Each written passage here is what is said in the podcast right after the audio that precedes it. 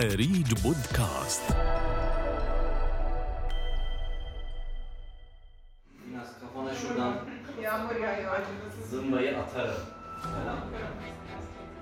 تعد إجادة لغة أجنبية إضافة إلى اللغة الأم من أهم المهارات التي يتطلبها سوق العمل مما أدى إلى انتشار العديد من مراكز تعليم اللغات الأجنبية التي تعد المتعلم بإجادة اللغة الأجنبية والحصول على شهادة معتمدة.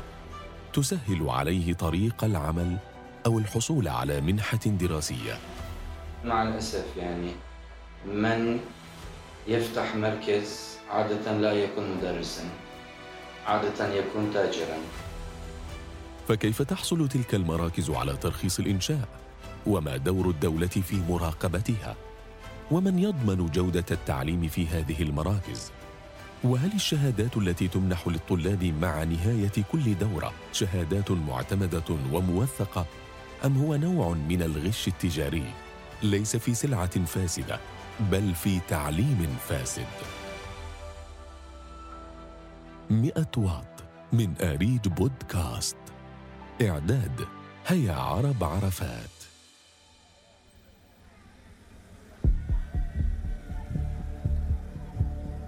التحقت إيناس بأحد مراكز تعليم اللغات المنتشرة في الأردن تحت تأثير سيل عارم من الإعلانات والخصومات التي تملأ الطرقات فهذا المركز يمنح خصما وذاك يقدم عرضا والكل يجمع على أهمية اغتنام الفرصة والحصول على الشهادة الموثقة المعتمدة فما هي تجربتها مع تلك المراكز؟ أحيانا بتكون يعني مستوى الخدمة المعروضة آه، وال آه، يعني المحكي عنها آه، لا توافق الواقع لا توافق النتائج المرجوة من من هذا الكورس أو من هاي الدورة. يا ريت لو يكون في عندنا رقابة مشددة يعني أو بالأحرى رقابة أكثر على موضوع التدريس في المراكز آه، بكافة المستويات أو يكون على الأقل في آه، شهادات شهادة تي أو تي مثلا أو إعداد مدربين أو أو يكون مثلا في آه، بعض الشروط اللي وا- يواجب توفرها بالشخص اللي راح يقدم هذا المحتوى بغض النظر عن شو هو. لأنه إحنا مثل ما بنشوف هلأ حاليا صار الكل مدرب. يعني أي حدا بياخذ كورس مع- معين خلاص بصير هو مدرب فيه. وهذا إشي يعني ما بيكون في المستوى المطلوب. لم تجد إيناس ما وعدت به في الإعلانات ولم تحصل على الخدمة التعليمية المناسبة. فماذا عن تجربة بلال المدفعجي شاب آخر يريد رفع مهاراته فالتحق بمراكز تعليم اللغات؟ معظم المراكز هي تشتغل بلغة التجارة ومش بلغة التعليم. بس في بعض المراكز للأسف بتحس حالك إنك أنت رايح عندها بس تضيع وقت على العلم إنها بتكون عاملة دعاية وبروموشن جدا عالي وعلى العلم إنه سعرها ما بكون رخيص. وللأسف إنه هاي المراكز بتكون حاكيت لك إشي بالنشرة حكي لك عن أسعار حكي لك إنه راح تحصل على شهادة معتمدة من وزارة التعليم العالي. وللأسف مجرد ما تروح تسجل عندهم بطمعوك بتبلش آه، تاخذ عندهم دورات اللغة الإنجليزية. بتحس حالك إنك أنت بالنهاية رايح على مدرسة مش رايح على مركز لغة إنجليزية. آه، الشهادة بتكون غير معتمدة للأسف وبتطلع كلها عبارة عن فشوش بالنهاية. تطابقت الشكوى بين إيناس وبلال في الوقوع في شرك الوعود الدعائية البراقة بالحصول على خدمة تعليمية جيدة وشهادة معتمدة لكنهما لم يجدا من ذلك شيئا لأسباب متنوعة. أهمها الكادر البشري الضعيف والمنهج التعليمي غير المناسب. تركنا الطلاب وتوجهنا إلى أحد الكوادر البشرية والذي لديه خبرة كبيرة في تعليم اللغة التركية. السيد محمد أوزدورك لنسأله عن الكادر البشري والمنهج التعليمي ومدى اهتمام تلك المراكز بهذين العنصرين المهمين في العملية التعليمية.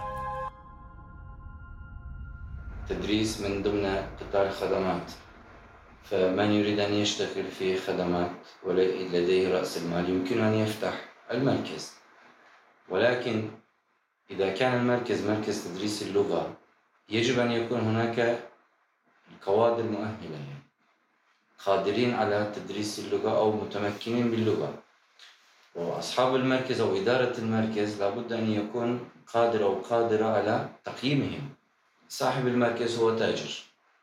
والتاجر من طبيعة الأمر يفكر في اكتساب المال.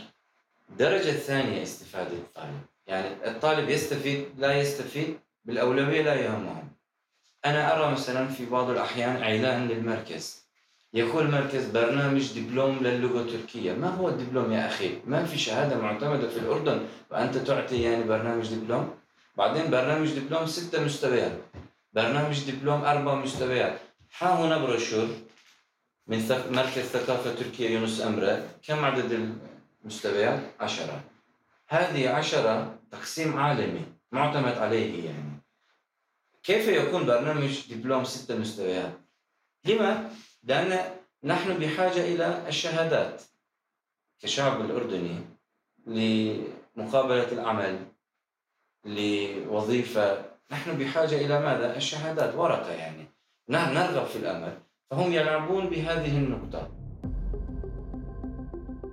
بحسب السيد أوستورك فقد تحولت الرسالة التعليمية النبيلة من أيدي المتخصصين إلى أيدي رجال الأعمال والتجار لينشئوا مشروعات استثمارية هادفة للربح فقط دون مراعاة للمعايير العالمية والمناهج والكوادر القادرة على تعليم اللغات.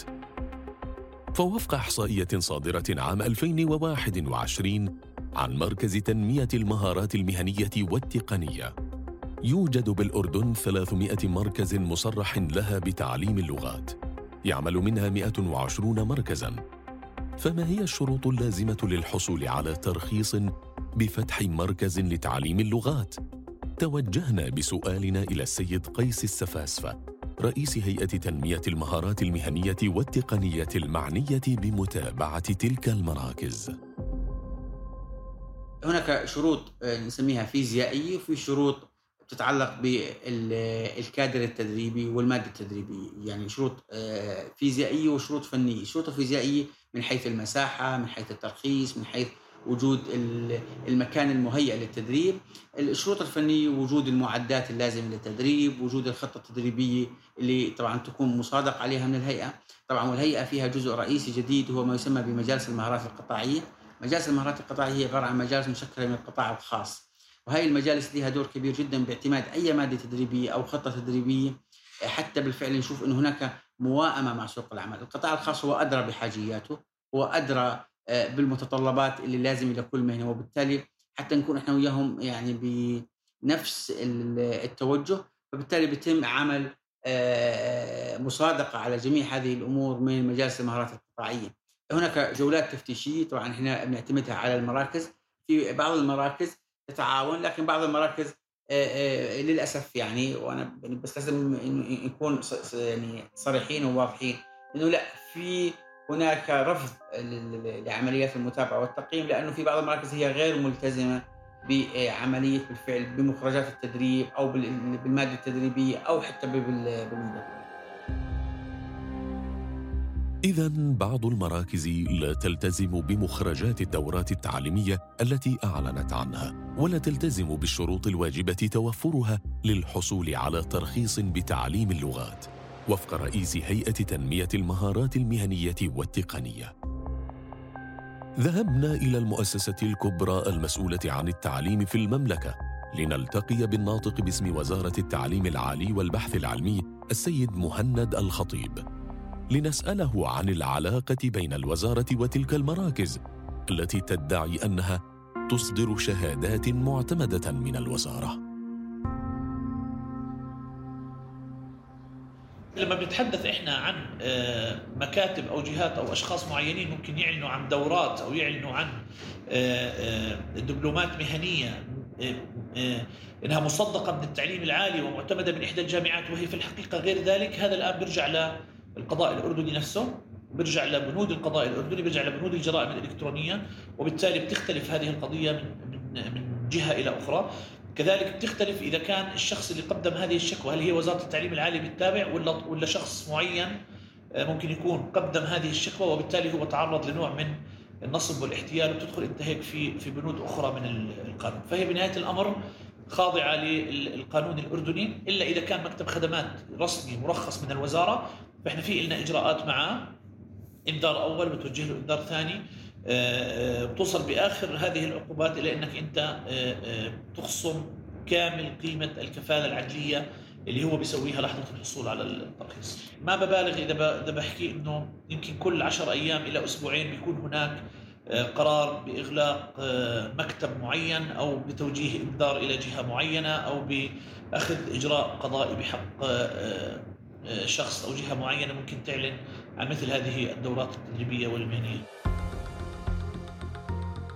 في أحسن الأحوال يمكن وصف العلاقة بين مراكز تعليم اللغات الأجنبية ووزارة التعليم العالي والبحث العلمي بالعلاقة الملتبسة فحتى يحصل الطالب على شهادة لا بد أن يكون المركز تابعا أو ملحقا بإحدى الجامعات الأردنية الرسمية أو الخاصة. وإلا فتلك الشهادات صادرة عن جهة غير ذات اختصاص. أما عن تبعية مراكز تعليم اللغات إلى هيئة تنمية المهارات المهنية والتقنية فيبدو أنه مجرد إشراف إداري بعيد عن المراقبة الفنية التي تضبط العملية التعليمية وتحافظ على جودتها. فمن يحمي الدارسين من الوقوع ضحايا لتلك المراكز؟